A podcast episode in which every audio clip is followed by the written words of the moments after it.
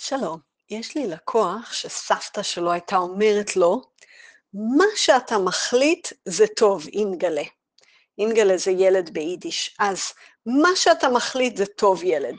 וזה משפט ששנים מחזק אותו, הרבה אחרי שהיא כבר לא חיה, והמשפט הזה נהדר מכמה בחינות. קודם כל, יש בזה חום, אהבה, הערכה, ויש בזה את הרעיון לחזק את הבחירה של אדם אחר.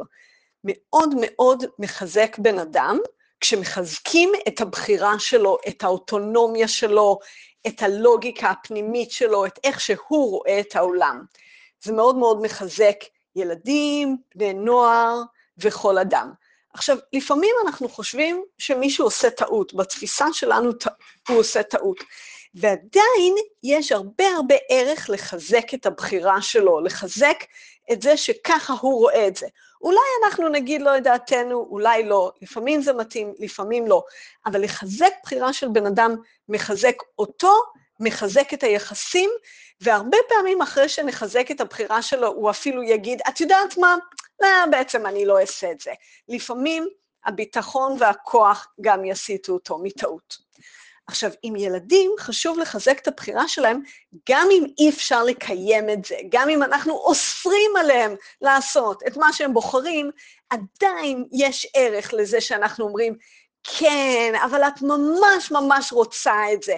כן, זה נורא נורא חשוב לך, ואני שומעת, ואולי ילד בוכה, ואנחנו אומרים, כן, אני כל כך כואב לי, שאתה לא יכול לקבל את זה.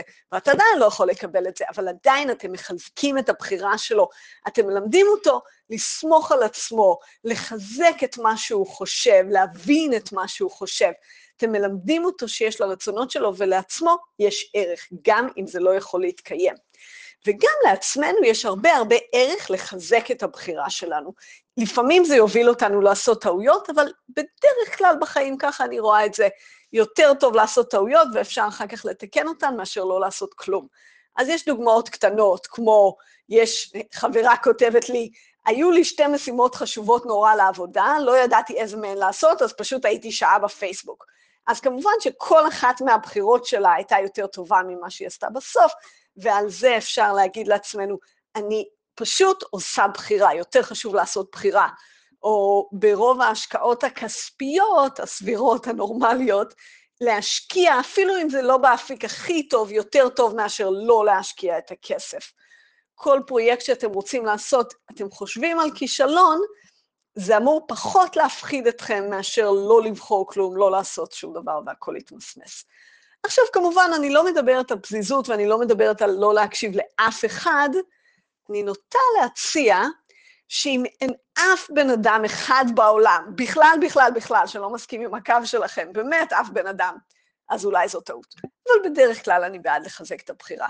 אז אני אומרת גם לכם, כמו שסבתא של אותו לקוח אמרה, מה שאתם מחליטים, זה טוב. זה ממני סלי תדמור, אני קואוצ'רית, אפשר לדבר איתי, ואני שולחת וואטסאפ כל יום. זה נקרא זריקת אנרגיה יומית.